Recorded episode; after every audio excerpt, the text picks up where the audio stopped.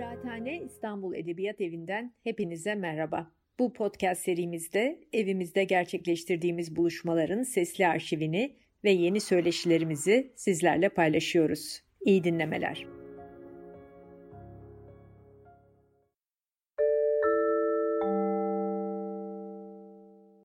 Sokrateo, Aristofanes'in kuşlarda kullandığı, onun uydurduğu bir sözcük. Sokrates demek, Sokrates gibi davranmak falan gibi bir şey demek. Genellikle işte kirli, pasaklı, e, işte serseri kılıklı, saç baş dağılmış e, biçimde ortalıkta dolaşmak gibi bir anlam e, taşıyor.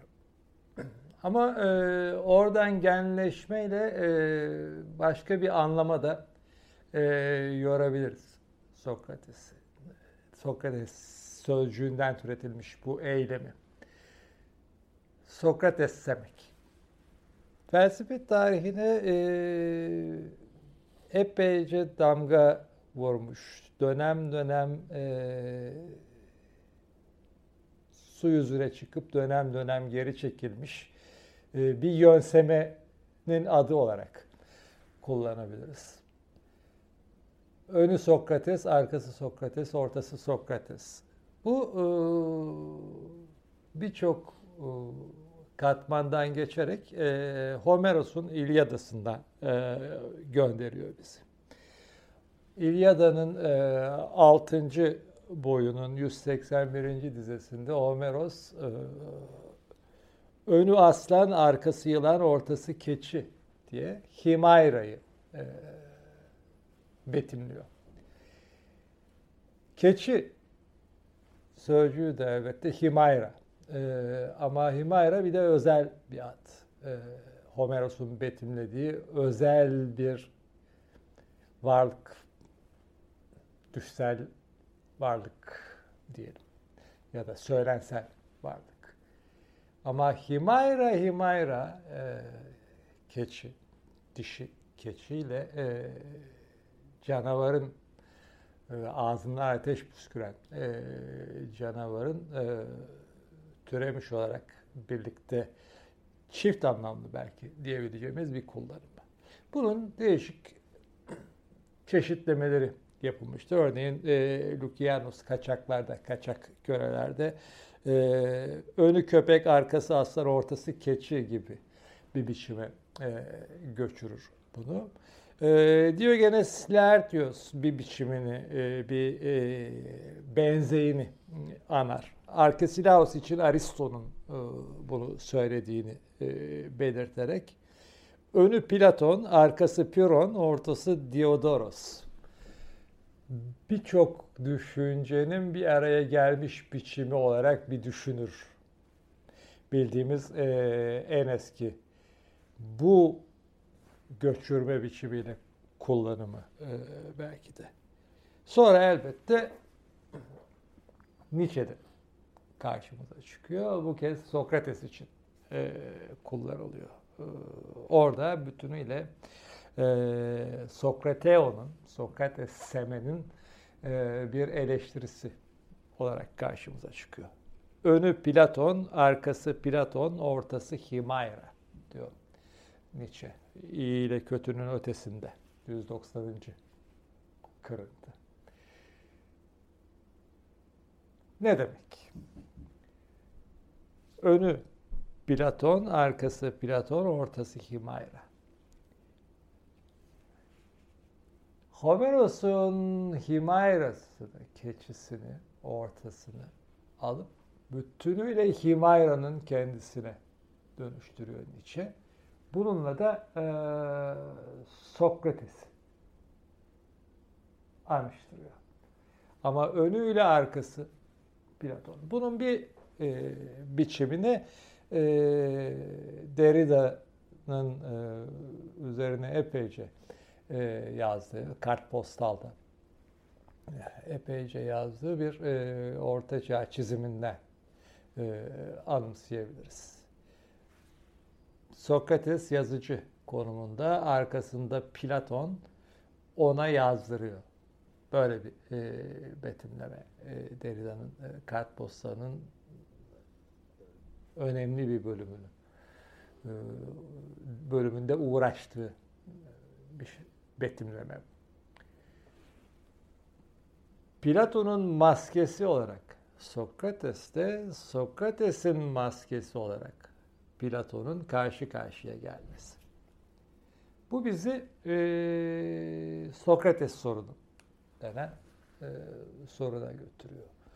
Nietzsche'nin e, putların batışında ya da alacakaranlığında e, bir bölüm vardır. E, Sokrates sorunu başlıklı.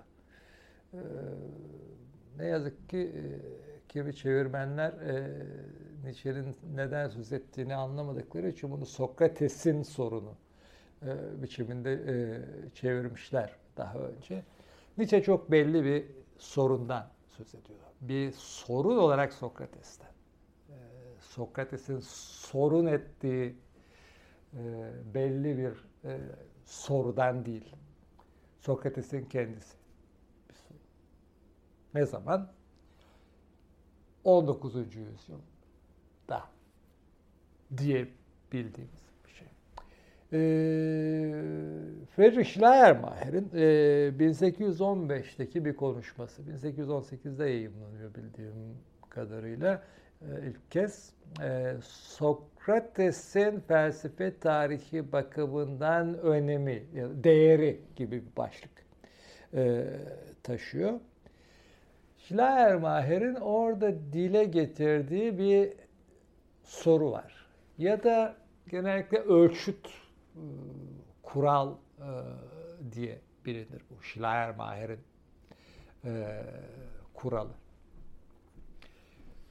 Şunu soruyor Schleiermacher.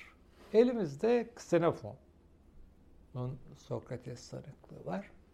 Bir de Platon metinlerinden bildiğimiz, Platon'un metinlerinde konuşan Sokrates var. Bu iki Sokrates, bu iki dardan e, çıkan Sokrates, bu iki darda karşılaştığımız iki Sokrates e, birbirinden başka e, gibi görünüyor. Biri bir tarihsel kişi olarak Sokrates gibi görülürken öbürü bir metin kişisi e, olarak Sokrates gibi görülüyor. E, Schleiermacher e, bu ikircil imgeyi diyelim e, nasıl bağdaşık bir Sokrates imgesine dönüştürebileceğimizi, bunu nasıl anlayabileceğimizi Dolayısıyla felsefe tarihçiliği açısından Sokrates'i nasıl e, dile getireceğimizi, anlatacağımızı tartışıyor yazıda. Orada da şunu soruyor. Bu da karar vermemizi, belli bir yordam tutturmamızı sağlayacak olan biricik sağlam yol diyor. Şu soruya karşılık bulmak. Sokrates Ksenefon'un sunduğunun yanı sıra ne olabilirdi? Bu sorunun birinci ayağı. İkincisi, Sokrates Platon'un öyle sunma hakkını taşıması için ne olmalıydı? Sokrates ne olabilirdi? Sokrates ne olmalıydı?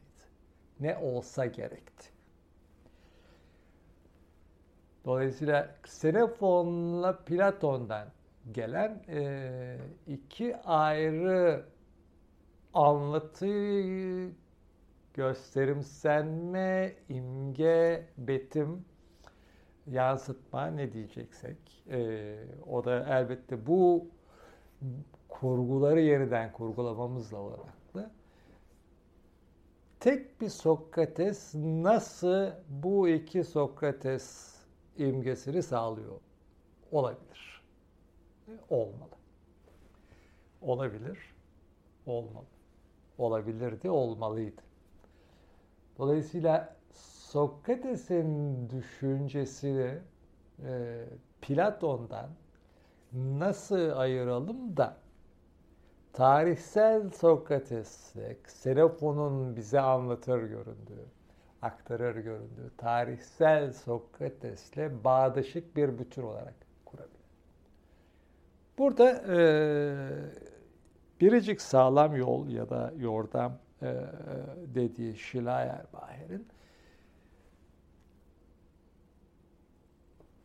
ikili bir işlev taşıyor. Birincisi Sokrates'i Platon'un yazdıklarında konuşan Sokrates'ten tarihsel bir Sokrates'e bağlamak için nasıl bir tarihselleştirme olanaklı. İkincisi dolayısıyla Sokrates'in bir e, beti olarak tarihselleştirilmesi ya da bir kişi olarak tarihselleştirilmesi. Dolayısıyla düşüncenin, dolayısıyla Platon'un düşüncesinin de tarihselleştirilmesi. İkincisi felsefenin tarihsel kuruluşunu buna dayandırmak. Dolayısıyla 19. yüzyıl sonu, 20, 18. yüzyıl sonu, 19. yüzyıl başı e, Alman tarihleştiriciliğinin diyelim, tarihçilik değil, tarihselcilik değil de tarihselleştirici tutumunun e, bir biçimi. Ama bir yandan da Schleiermacher'in yorumsamasına dayanak oluşturan e, betik bilimsel, fiyolojik e, bir yordamı e, tartışması ile karşı karşıyayız burada. Dolayısıyla elimizdeki metinleri nasıl bağdaşık bir Sokrates imgesine bağlı biçimde yeniden ilişkilendirelim de tarihsel doğru Sokrates'e ilişkin bir şey söyleyebilelim. İşte bu e, tartışması Schleiermacher'in Sokrates sorunu denen e, 19. yüzyıl boyunca özellikle e, klasik biyologları sonra da e, Zeller gibi e, felsefe tarihçilerini, filolog felsefe tarihçilerini çok uğraştırmış. Bu e, Nietzsche'de e, 1888'de putların batışında doğrudan Sokrates'in bir sorun olarak ele alınmasına hakkını verme biçimini alıyor. Sokrates'in Sokrates sorununun Sokrates'in kendisine bir sorun olarak görülmesi biçiminde yeni bir biçim alması. Çünkü Sokrates yalnızca biyolojik, tarihsel bir sorun değil artık Nietzsche için. Bir baş ağrısı, bir karın ağrısı, bir, bir dert, bir sıkıntı. Çünkü Nietzsche'nin doğrudan Sokrates'le bir derdi var. Ama ne Sokrates sorunu Schleiermacher'in bir buluşu e, ne de Nietzsche'nin Sokrates'e ilişkin tutumu e, görülmedik bir tutum. Ayrıca bu tutumların tersi de e, görülmedik tutumlar değil.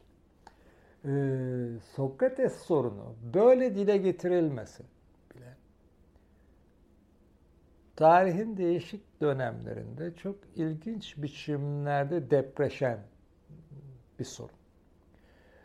Nietzsche 19. yüzyılın sonunda Sokrates'in kendisini yaşamı bir sayrılık olarak görmesinden ötürü bir sayrılık e, olarak ele alırken e, bunun bir ölçüde ayırdığında.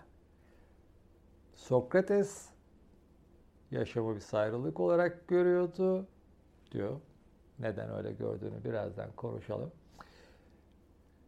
Ama bu yaşamın kendisine aykırı bir tutum olduğu için bir sayrılıktı Sokrates. İşte bu sayrılık depreşen, nükseden, dönüp gelen, aslında süreyen bir sayrılık.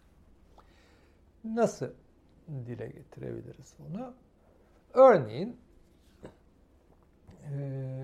İsa'dan sonraki ilk 300 yılda Sokrates üzerine, Sokrates üzerine söylenmiş ya da yazılmış birçok şeye bakarak. Tarihsel tanıklık diyebileceğimiz şeyler, metinler. Sokrates'in çağdaşları ya da hemen ardından gelen kuşak dışında Plutarkos'la Sicilyalı Diodorus'a dek ancak geri gidebiliyor. Dolayısıyla bütün öbür kaynaklar o dolaylarda yazılmış metinlerden söz ediyor. Bunların hepsi İsa'dan sonra ilk 300 yılın ürünleri. Bunların içinde başka türlü metinler de var. Örneğin Libanyos, Sokrates'in savunmasını, Sokrates'in savunmasının olabilecek biçimini, olmuş olabilecek, olası biçimini yeniden kurup yazmayı deniyor. Buna karşılık Hristiyanlık savunucuları, Minicius Felix gibi savunucular Sokrates'i kendisini doğrudan bir sorun olarak ele almayı, eleştirel bir Sokrates e, imgesi e, kurmayı deniyorlar. Birçok örneği var. Dolayısıyla İsa'dan sonraki Hristiyanlığın ilk 300 yılında diyelim dönemde e, Sokrates sorunu e, İsa'dan önce 4. yüzyıl, 5. yüzyıl, 4. yüzyıl eşiğinden sonra ilk kez depreşiyor.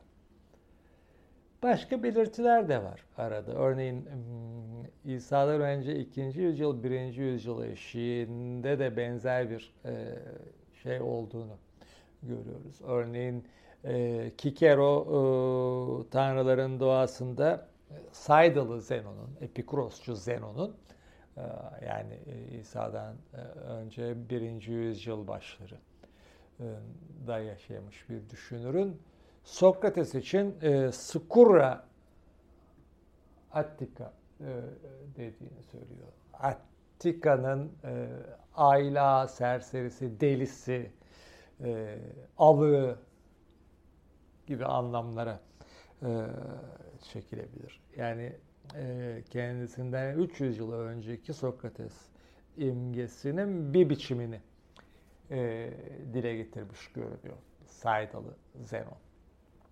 E, öbür Zenonlarla karıştırmamak için nereli olduğunu söylüyorum. Sonra İsa'dan sonraki e, ilk 300 yılda Sonra e, birdenbire e, 1736'da doğrudan doğruya Sokrates bir sorun olarak ortaya çıkıyor. 1736'da e, Nicola Frere e, Fransa'da Kraliyet Akademisi'nde Sokrates'in mahkum edilmesinin nedenleriyle bir takım koşulları başlıklı bir e, konuşma yapıyor. Orada ilk kez e, Sokrates'in alışıla gelmiş e, imgesinin, tasarımının e, tersine bir sav e, ileri sürüyor. Hemen arkasından e, büyük olasılıkla Freire'den bağımsız olarak 1738'de e, Sigismund Dresik e, Latince e, bir e, metin yayınlıyor. De Socrates de damnato. Sokrates'in haklı yere mahkum edildiği üzerine. Adilane hüküm giydiği üzerine gibi bir başlık. Bu iki metin e, ilk kez Sokrates'i doğrudan doğruya yargılanma süreci de yeniden e, giderek tarihsel siyasal bir kimlik olarak ele alıyorlar. Daha önce e, görmediğimiz bir şey. Daha doğrusu Sokrates'in çağdaşları ya da bir sonraki kuşağından sonra pek e, görmediğimiz bir tutum bu. Ondan sonra tuhaf bir Sokrates tartışması başlıyor. Mario Montuori 18. E, yüzyılda e, yayımlanmış e, ya da o zaman yazılmış ama sonradan yayımlanmış 200 dolayında Sokrates'e ilişkin metnin dökümünü çıkarmıştır. 1980'lerin başında. Bu 100 yıl boyunca ya da 3 çeyrek yüzyıl e, boyunca Sokrates e, özellikle Fransa ile Almanya'da e, bu bakımdan çok tartışılmış. Dolayısıyla genellikle Sokrates sorununun doğum yeri sayılan Schleiermacher'in e, konuşmasından e, 80 yıl kadar önce Freire'nin konuşmasıyla e, depreşmiş bir sorun olduğunu gösteriyor Mario Montuori bize. Sokrates bir siyasal kişi olarak ele alınıyor ilk kez. Ne diyor Freire? Ee, bizim elimizdeki Sokrates imgesi ya da Sokrates'in bizim e, edine geldiğimiz tasarımı Platon'a dayanıyor. Dolayısıyla birincil olarak bir savunma konumuna dayanıyor. Bu konum Sokrates'i tarihselliğinde bütün o yargılama sürecinin bağlamı içinde değil, onun dışında felsefece bir konumdan Dolayısıyla Schleiermacher'in e, sorusuna dönersek, ikili sorusuna dönersek, yalnızca Xenofon'un anlattığı Sokrates değil, tarihsel Sokrates ne olabilirdi? İsa'dan önce 399 yılında Sokrates gerçekten Freire'in e, tasarımınca e, neden öldürülmüştü. Freire bunun anlaşılabilir nedenleri, anlaşılabilir koşulları oldu. İlk kez söyleyecektir. Dolayısıyla Schleiermacher'in dile getirdiği sorunun birinci ayağını Xenofon'dan ayırıp yalnızca tarihsel bir sorun olarak ele almak. Dolayısıyla da ee, Schleiermacher'in sorusunun ikinci ayağına gelince Platon'a, özellikle Platon'a dayanan geleneksel Sokrates imgemizin, geleneksel dediğimiz tabii e, yeni çağın e, Sokrates imgesinin haklı bir imge olup olmadığı sorusunu sormaya başlamış. Dresik bu soruya doğrudan doğruya e, karşılık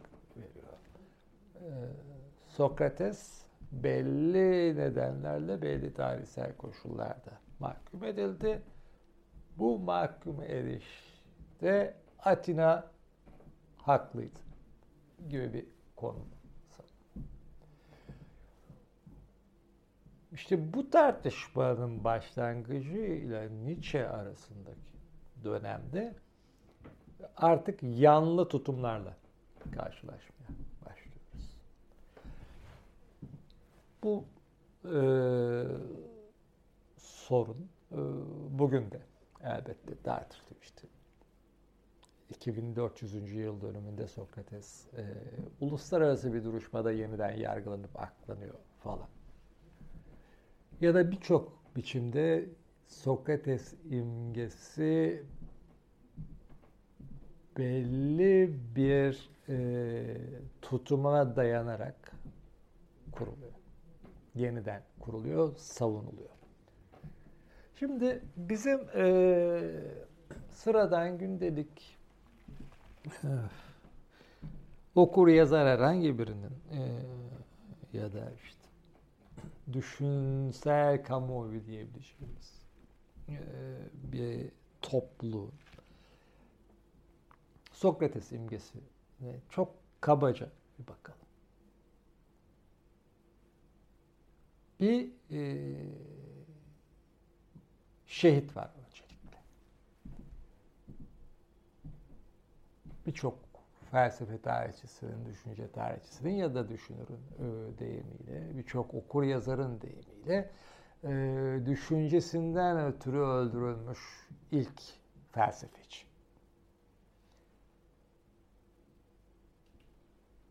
Dolayısıyla e, bir biriciklik damgası taşıyor üzerinde. Öte yandan bir eski Yunan bir Atina imgemiz var. Bu imge e, bir demokrasi imgesiyle çakışıyor çoğu kez. Dolayısıyla da genel geçer Sokrates imgesinde bağnaz, yobaz e, Atinalılara karşı düşüncesini yılmazca savunan, düşün, dolayısıyla düşünce özgürlüğünü yılmazca savunan bir Sokrates, Atina e, demokrasisinin odak imgesi biçiminde tasarlanıyor. Oysa Sokrates'e ilişkin bildiğimiz ne varsa bunun tersini söylüyor.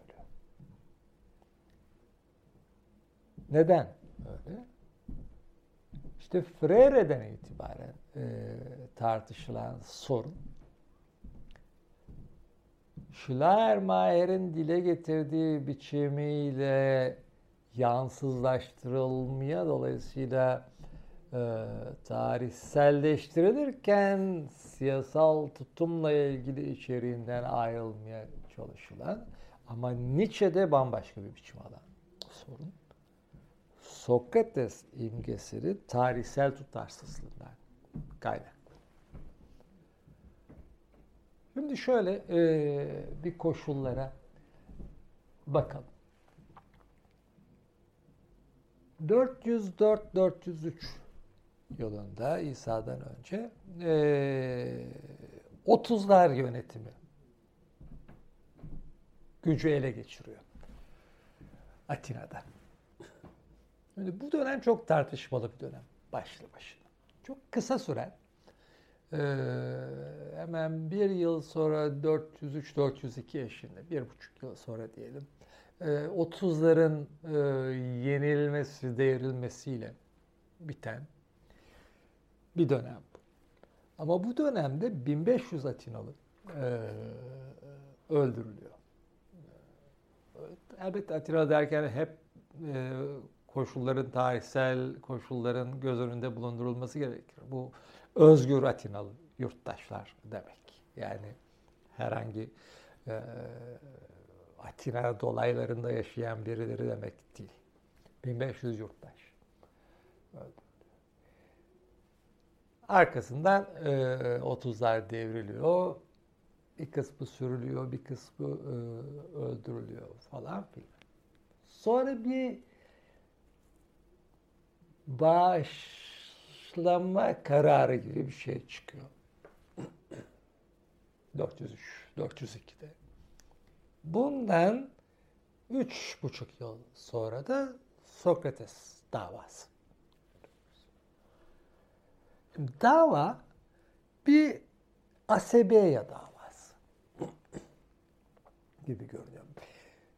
Yani birincil kaynak sayabileceğimiz şey Diogenes Laertius'un Favorinos'tan e, aktardı. Faberinus'un da doğrudan belgeden aktardığını söylediği anlaşılan suç, Meletus'un suçlaması. İki ayağı var. Bir, e, polisin, politeia'nın tanrılarını tanımamak, yeni tanrılar uydurmak onların yerine. İki, e, gençleri yoldan çıkar. Şimdi ama biz bunları Asebeya e, davaları e, çerçevesinde anlıyoruz. Çünkü Asebeya davaları İsa'dan önce 5. yüzyılın ortasına doğru e, yaygınlaşmaya başlayıp İsa'dan önce 3. yüzyıl sonlarına dek e, Atina'nın siyasal e, tarihinde önemli yer tutmuş e, bir sorun. Asebeya ne demek? Asebeya e, genel olarak dinsizlik diye e, çevriliyor. Ama e, dinsizlik, tanrı tanımazlık gibi bir şeyden daha geniş bir anlam taşıyor. E, eski e, çağ Atinası için. Asebeya genel olarak kutsuzluk ya da kut tanımazlık e, diyebileceğimiz şey. Örneğin e, ataya saygısızlık da kutsuzluk sayılıyor. Kuta saygısızlık. Yani ata kutsal olduğu için kutsallı olan ne varsa herhangi birine saldırı e, asebeya sayılıyor. Kutsuzluk. Dolayısıyla e, suç ulamında değerlendirilen bir şey. Örneğin e, Hermes heykellerinin kırılması olayı. Alkibiadeslerin olayı. Örneğin Sokrates davası. Örneğin Anaksagoras davası. Bunların hepsi Asebeya davaları. Bu davalarda Atinalı bir yurttaş başka bir yurttaşı suçluyor.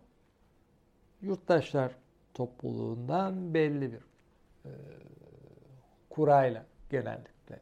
Dönemine göre değişiyor ama yani Sokrates döneminde Sokrates'in yargıçlık yaptığı ve yargılandığı dönemde e, kurayla belirleniyor bunlar. Bunun belirtilerini birçok yerden görebilirsiniz. En ilginç e, örneklerinden biri de Aristofanes'in e, oyunudur. E, eşek adları.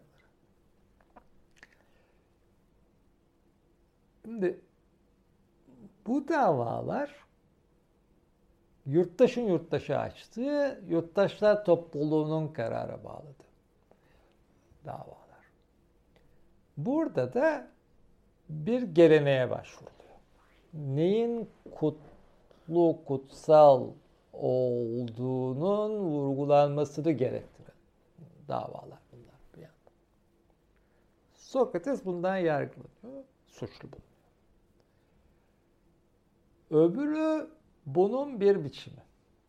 Gençleri yoldan çıkarmak, öbür suçlama, e, Asebeya'nın kutsuzluk suçlamasının e, sonuçlarından birine ilişkin bir e, suçlama.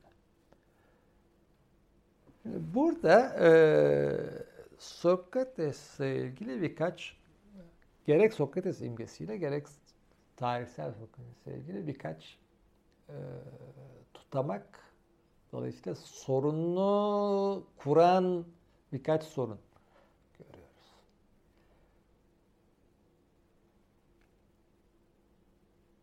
Sokrates Asebeya'dan yargılanan ilk kişi değil. Biricik felsefeci de değil. Evet, suçlandığı şey işte Hermes heykellerini kırmak gibi e, Alkibiades'le arkadaşlarının suçlandığı gibi bir şey değil ama e, düşünsel bir suçtan söz ediyoruz. Düşünsel bir kut tanımazlıktan e, söz ediyoruz. Suçlama söz konusu olduğunda. Ama bu bundan ötürü yargılanan ilk kişi değil Sokrates. Burada Sokrates betisinin ya da Sokrates imgesinin e, Anaksagoras imgesiyle, Anaksagoras betisiyle birlikte düşünülmesi gerekiyor. E, Sokrates'ten neredeyse yarım yüzyıl önce Anaksagoras aynı suçlamayla yargılanıp mahkum ediliyor. İşte burada e, Sokrates'i bir beti olarak e, simgeselleştiren e, bir tutum ayrımıyla karşılaşıyoruz. Anaksagoras Perikles'in yardımıyla kaçıyor. Sokrates ise Kriton'un bütün Kriton'un, Faydon'un çevresindekilerin bütün diretmelerine, bütün üstelemelerine karşın kaçmıyor. Bunu da gerekçelendiriyor. Bu gerekçelendirmeyi elbette e, özellikle Platon'daki biçiminden biliyoruz.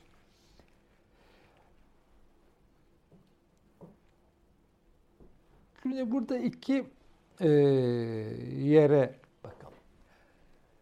Bilindiği gibi e, Platon'un e, dörtlemelerinden ilki e, Sokrates'in savunması Eutifron, Kriton, Phaidon'dan oluşuyor.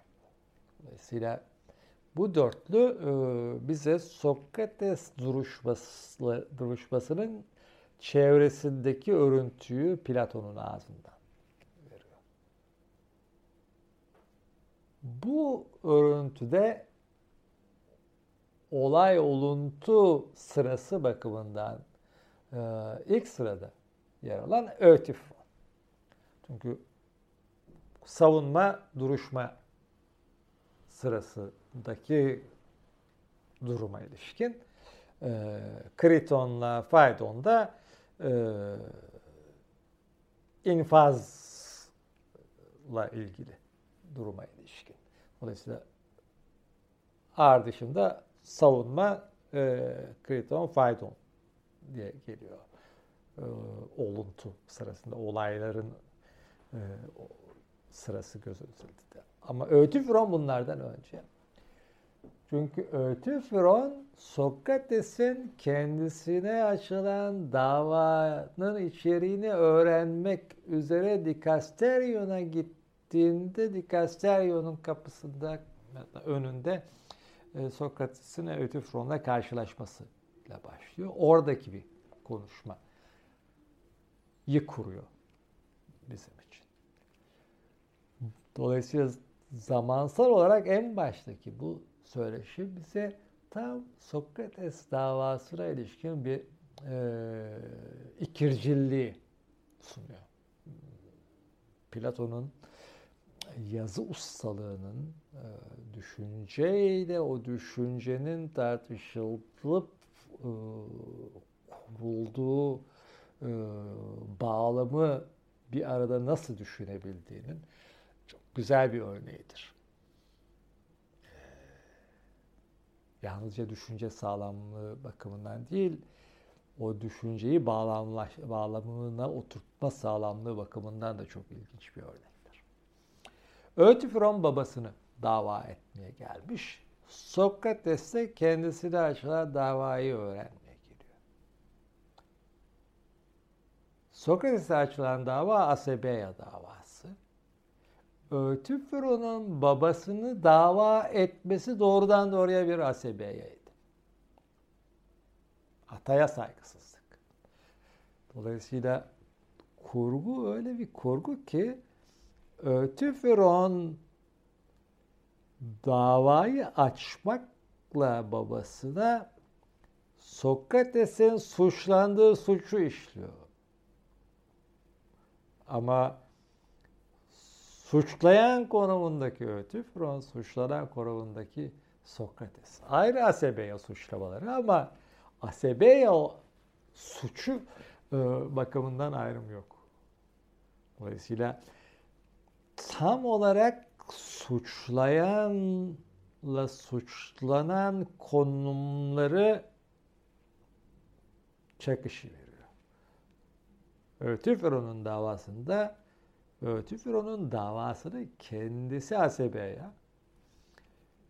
Sokrates'in davasında Sokrates Asebe'ye suçlanıyor.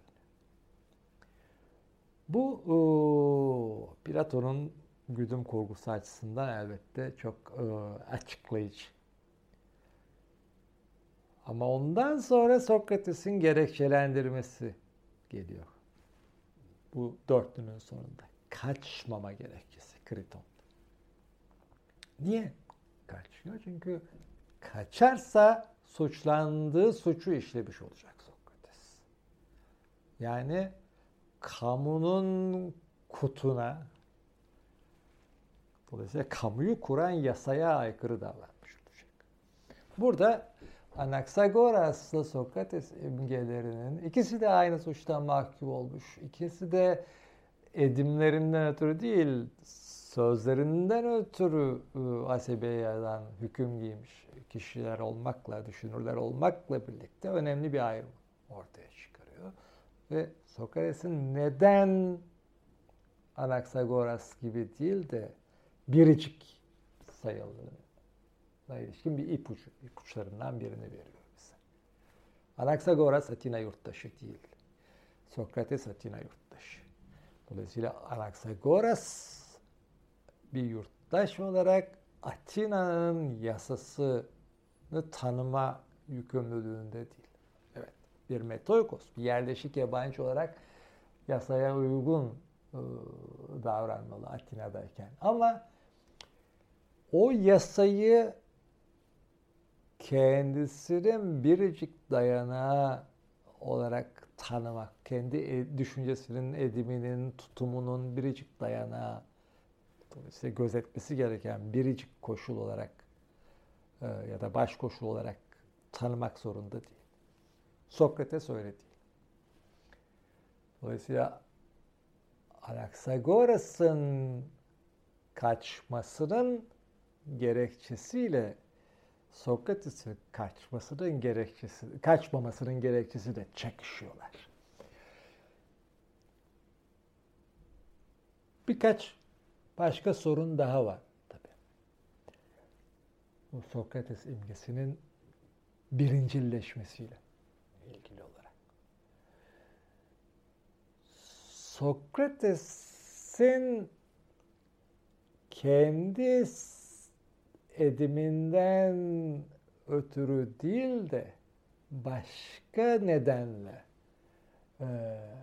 yani doğrudan doğruya Atina halkının bağnazlığı nedeniyle öldürüldüğü düşüncesi nereden geliyor?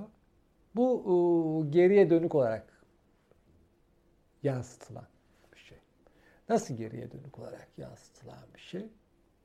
Ee, Hristiyanlık savunucularının İsa'dan sonraki ilk 300 yılda yazdıklarına bakınca daha anlaşılır gelen. Örneğin Sokrates'i e, köpeğe and olsun gibi e, sözlerinden, Platon'un e, bize aktardığı sözlerinden, belki yalnızca bir e, yazı güdümü bakımından e,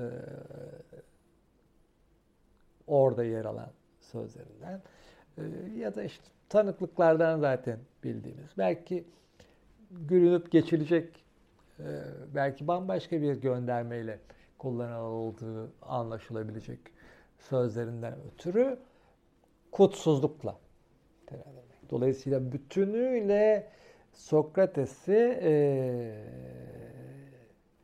çevresel kanıtlardan ötürü Hristiyan olmamakla suçlamak ya da Hristiyanlığa uygun eğleyip söylemekle söylemesinden ötürü övmek gibi tutumlar. 18. yüzyılda, 19. yüzyılda, 20. yüzyılda bunun benzerlerini görüyoruz. Düşünce özgürlüğü simgesi olarak Sokrates, e, düşünce özgürlüğü demokrasiyle olanaklı. Dolayısıyla e, demokrasi e, imgesinin ayrılmaz bir parçası e, olarak Sokrates. Oysa İsa'dan önce 5. yüzyıl, 4. yüzyıl Atina'sına baktığımızda Sokrates'in konumunun başka bir yerde olduğunu görüyoruz. Dolayısıyla da o zaman tartışma Sokrates'in öldürülmesinin nedeninin siyasal konumu dan kaynaklanmasına geliyor. Neden? 30'lar yönetimini aldı. 30'lar yönetimiyle ilgili tartışma çok kapsamlıdır. Sokrates imgesiyle doğrudan bağlantılıdır. Sokrates imgesi gibi de e, ikircil e, bir yan taşır. Kimileri örneğin e, tutarlar 30'lar e, yönetimini Fransız devrimindeki terör dönemine benzetirler. E, dolayısıyla da onların yıkılması, Robespierre'in yıkılmasına benzer falan. Dolayısıyla Critias Robespierre'dir. E, o koşulla bakılınca Sokrates de 30'larla bağdaştırılır. Dolayısıyla da e, 30'ların bir parçasıymış gibi ele alınır. Şimdi şöyle e, düşünelim. Kritias 30'ların elebaşlarından biri e, Sokrates'in annesinin amca oğlu. E, bunlar e, soylular kanadı diyebileceğimiz bir kanat. Bu elbette Sokrates'in e, varlıklı biri olmaması e, la bir e, karşıtlık oluşturuyor. Nietzsche örneğin e, Sokrates'in ayak takımından olması gibi bir yerden eleştiriyor. Dolayısıyla e, Sokrates'in aslında e, bir tür köle aktöresine yakın bir yerden e, konuştuğunu anıştırıyor. Bunu da e, onun yük, yani çok kabaca söylersek e, olamayacağı şeyi ülküselleştirmesine bağlıyor. Açıkça böyle söylemese bile. Şimdi Kritias e, çevresindeki Hermides, 30'ların başka üyeleri büyük ölçüde Sokrates'in çevresindeki kişiler. Ama bundan ötürü de Sokrates 30'larla birlikte düşünülüyor. Yalnızca bir tek kararlarına e, karşı oy kullandığına ilişkin bir e, tanıklık var.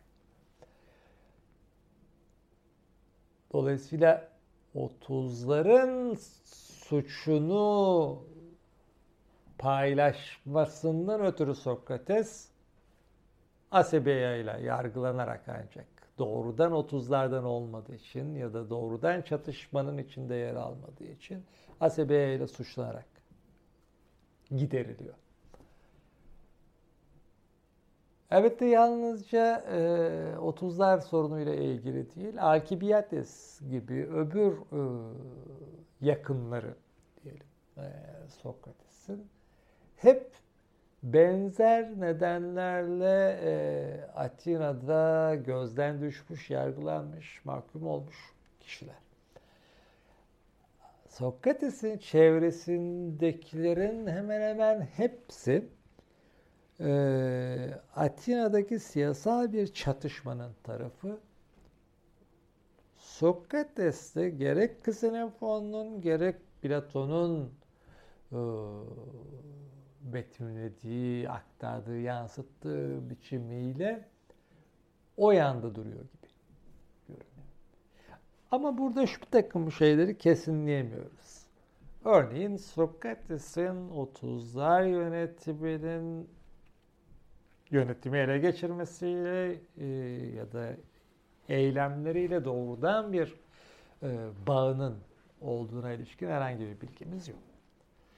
Ee, ama çağındaki Sokrates imgesinin e, Sokrates'i 30'larla bağdaştırdığı anlaşılıyor. Dolayısıyla Alkibiades gibi 30'lardaki Kritias Charmides gibi kişilerle bağlantısı Sokrates'i doğrudan doğruya Atina toplumunun bir kanadının e, düşmanı haline getiriyor.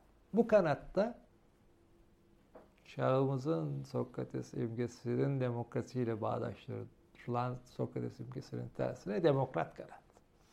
Perikles Kleon çevresinin e, yanı. Bunu başka bir şeyle ilişkilendirirsek daha iyi anlaşılabilir. 5. Ee, yüzyıl boyunca İsa'dan önce Atina'da çok yaygın bir ostrakon uygulaması var. Ostrakon kırık çömlek parçası demek. Kırık çömlek parçalarına yazılan adlarla yapılan oylama sonucu sürgün e, anlamında kullanıyor. Ostrakizmos.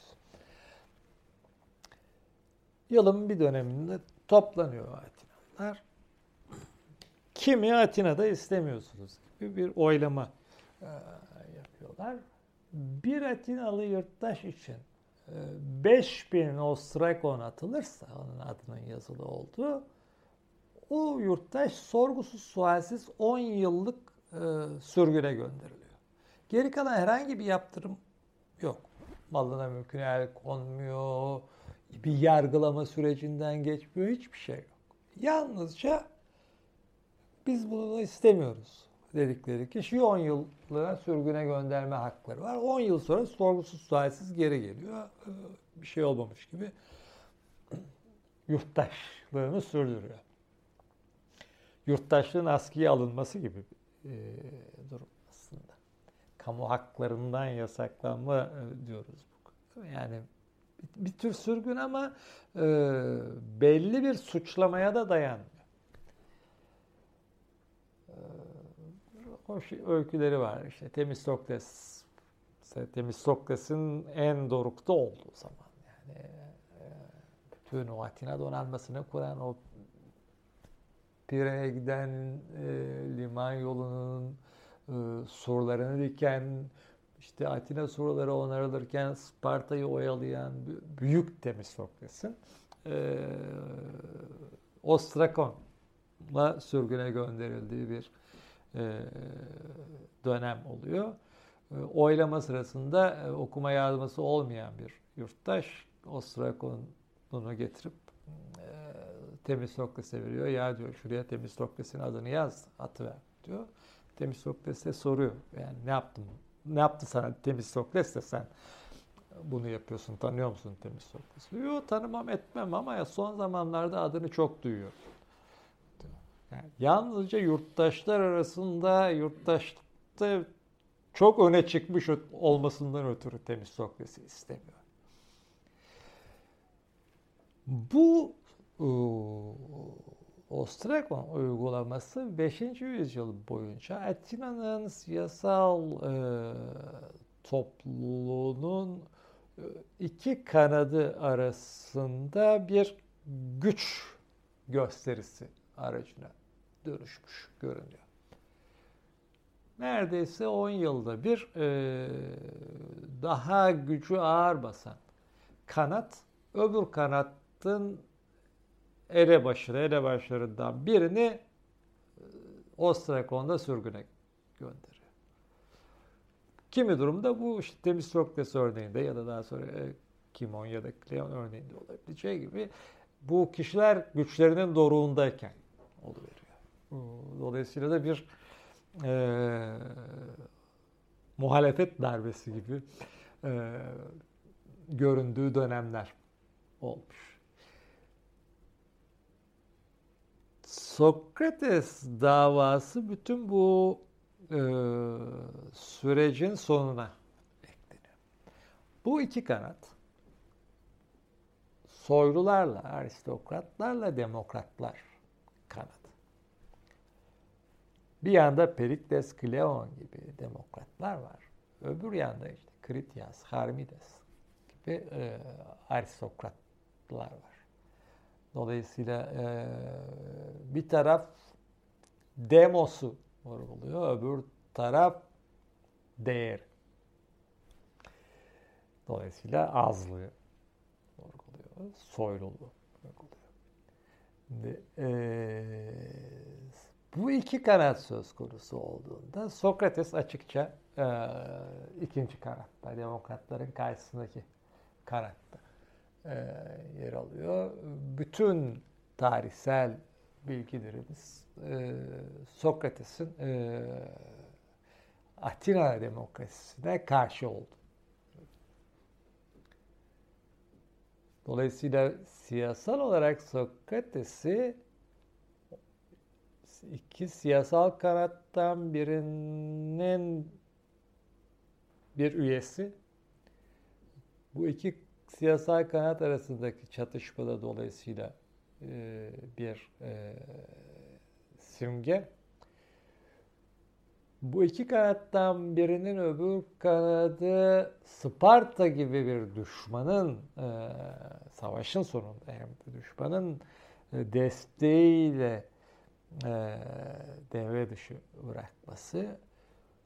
Onlar güçten düşünce de savaşta ölen, e, sürgüne giden e, ya da öldürülenlerin e, yetersiz kalmasından ötürü bütün yandaşlarının giderilmesi gibi bir ölç düşüncesi. Bütün bir yüz yıllık e, gelişim bir sonuç gibi. Bütün bunların e, evet Sokrates'in e, belli bir siyasal kanattan olması e, elbette önemli ama Sokrates'in felsefece düşünceleriyle bir ilgisi yok gibi görünüyor. Dolayısıyla Sokrates felsefece düşüncelerinden, düşünceleri bağnaz Atinalıları rahatsız ettiğinden falan değil. Tam tersine Atinalıların en e, tutucu kanadının bir üyesi sayıldığından ötürü e, öldürüldü gibi bir sonuca e, varmak olarak. Elbette bütün bileşenleri doğrulayamıyoruz. Bunlara tabi Aristofanes gibi e, güldürü yazarlarının kurduğu Sokrates imgeselinde katkıda bulunduğu öteden beri düşünülmüştür. Dolayısıyla Sokrates'e ilişkin belli bir kalıp, bir yerleşik imge oluşturulması. Dolayısıyla Sokrates'in olmadığı bir kişi olarak yansıtılması.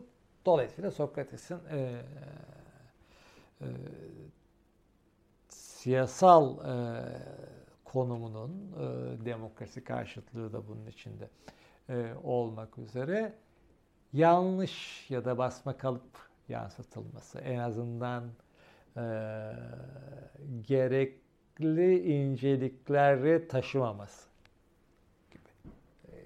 güldürülerin böyle bir e, görevi yok elbette. Ayrıca Aristofanes yalnızca e, Sokrates'in kanatına değil, e, demokrat kanata belki ondan da çok e, eleştirel e, bir tutumu olan birisi. Şimdi bir sorun yumağıyla karşı karşıyayız. Bir siyasal kişi olarak Sokrates, bir toplumsal konumundaki Sokrates, bir felsefeci imgesi olarak Sokrates, bir de sorun olarak Sokrates. Ve Nietzsche gibi düşünürlerin bakış açısını anlayabiliyoruz. Nietzsche e, Hristiyanlık savunucularının yaptığının tersi gibi görünen bir e, güdüm koku izliyor eleştirisinde. İsa betisiyle Sokrates betisini çakıştırıyor. Dolayısıyla Sokrates'i savunan Hristiyanlık savunucularının konumunun tersini alarak e, onların yaptığını, iki imgeyi çakıştırma işini tersine kullanarak yapıyor. Bunu niye yapıyor? Bunu Sokrates'i Yunanlı olmaktan çıkarmak için yapıyor. Yunan'ın Yunan imgesinin odağından çıkarmak için yapıyor. Dolayısıyla da Sokrates'e ilişkin Nietzsche'nin derdi, Nietzsche'nin Sokrates e, sorunu Sokrates'in Yunanlılığın trajik çağının sonunu getirmesi.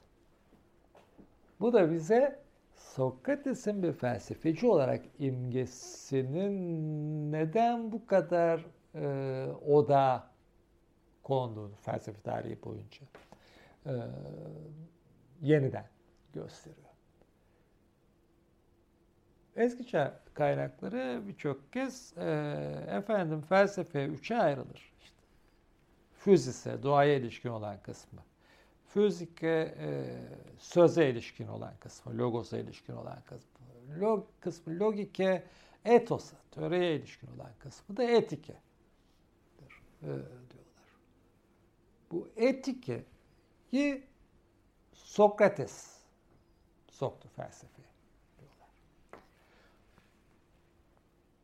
Burada elbette şöyle bir yan var. Bugünden bakarak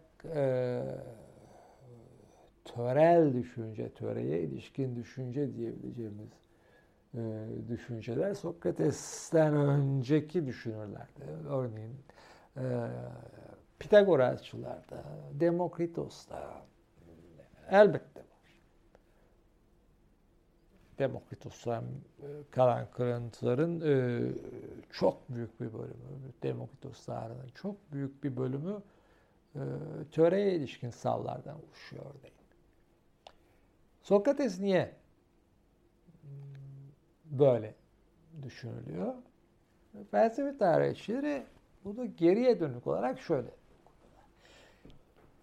felsefenin bütünlüğünü yani doğa felsefesi, doğa ötesi, töre, mantık bunun bütünlüğünü tek bir sorun yumağı olarak e, düşünen ilk kişi Sokrates.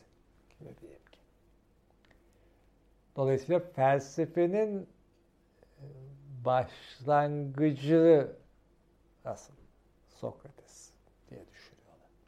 Nietzsche de tam bu noktada Sokrates'i eleştiriyor.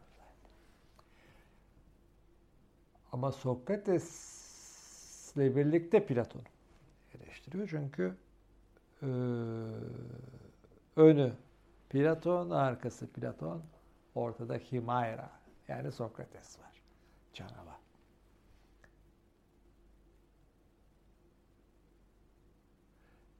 Tarihsel imgelerin üst üste bindirilmesinden felsefe tarihçiliğinin imgesinin de e, bunlara eklenmesinden sonra bütün bunların alaşağı edilmesinden oluşuyor Nietzsche'nin e, güdüm kurgusu.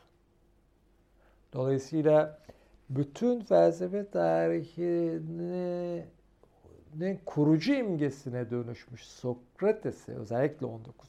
yüzyılda bütün felsefe tarihinin kurgusunu eleştirmek için eleştiriyor. Dolayısıyla da bütün o kurgunun taşıdığı aşırılıkları taşıyor içinde. Bütün eleştiri eleştirdiğiyle aynı çıkmazı paylaşıyor. O çıkmaz. Tarihsel bir kişi olarak Sokrates'e ilişkin bilgimizin e, tarihselliğinin sorunlu olması, onun kurgulanış biçiminin e, bütün tarihsel kurgular gibi geriye dönük olarak bakışımızın damgasını taşımasında. Bundan kurtulabilir miyiz? Bundan kurtulmanın çok bir yolu yok. Yani herhangi bir tarihsel olay içinde yoktur gerçi ama e, şöyle bir takım somut e, verilerle birlikte düşündüğümüzde örneğin e, ne olur e, diye bakarsak ben e, hep bu e, Sokrates'in duruşmanın sonuna doğru e, önerdiği kurtulmalık e, konusuna takılırım. Evet bir tarihsel Sokrates imgemiz var. Nietzsche'nin deyişiyle bu us eşittir e, erdem eşittir mutluluk gibi bir e, kurguyu bizim önümüze getiren beti olmasına dayanıyor. Bu da doğruluk denen şeyin uydurulmasıyla ilgili. Bunun yüzü Sokrates, e, kurgulayıcısı da Platon. Ama bütün bunların ötesinde Sokrates'in duruşmasının sonunda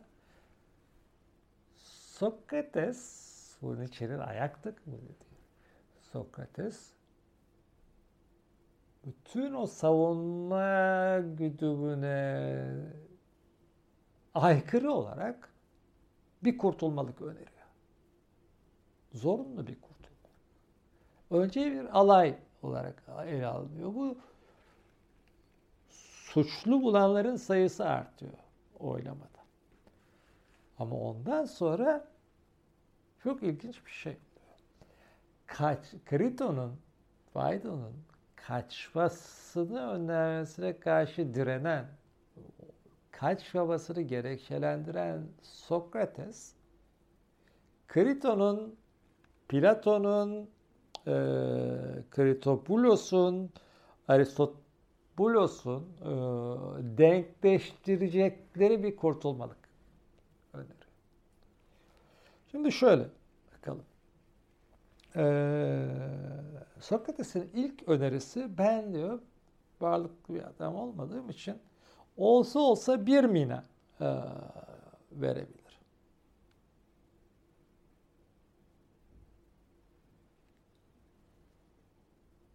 Bir mina ne demek?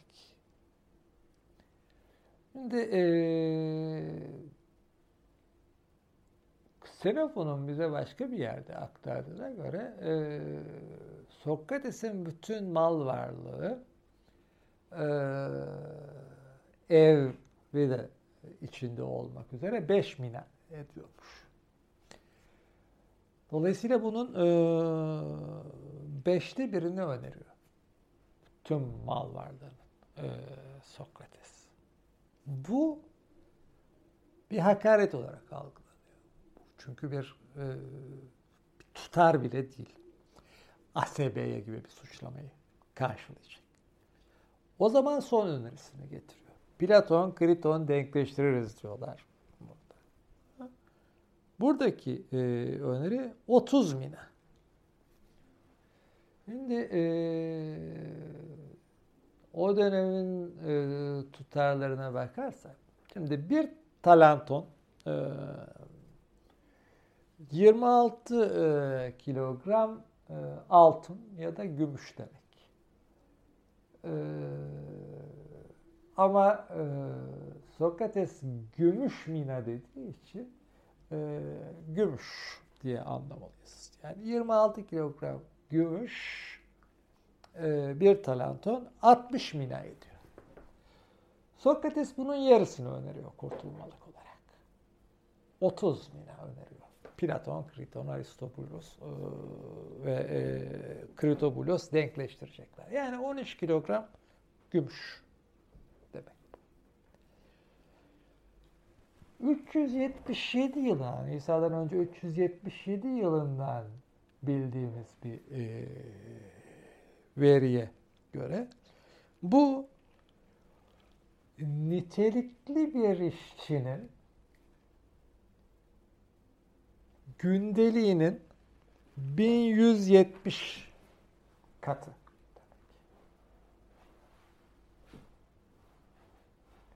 Başka bir e, biçimde ben bir ara bunu hesaplamıştım. İsa'dan önce 5. 4. yüzyıl eşiği için 300 ile 350 arası koyun parası. Şimdi bu e, az bir kurtulmalık değil. Evet 30 bine örneğin 100 yıl sonra Sofokles'in, e, Sunionlu Sofokles'in tragedyeci olanın değil, çarpılacağı 5 talantonun yanında bir şey değil. Onun altıda biri. Ee, hem de ASB'ye gibi bir suçlama için. Ee, ama evet Sokrates'in mal varlığıyla oranlandığında Sokrates'in mal varlığının altı katı. Ama yine de anlamlı bir. Niye? Platon aktarıyor bize bu bilgiyi. Niye Platon'un Sokrates'i alay diye, hakaret diye karşılanan bir kurtulmalık önerisinden sonra böyle bir öneri getiriyor. Hem de bu öneri kendisini kaçmaya kaçırmayı önerenlerin teklifi.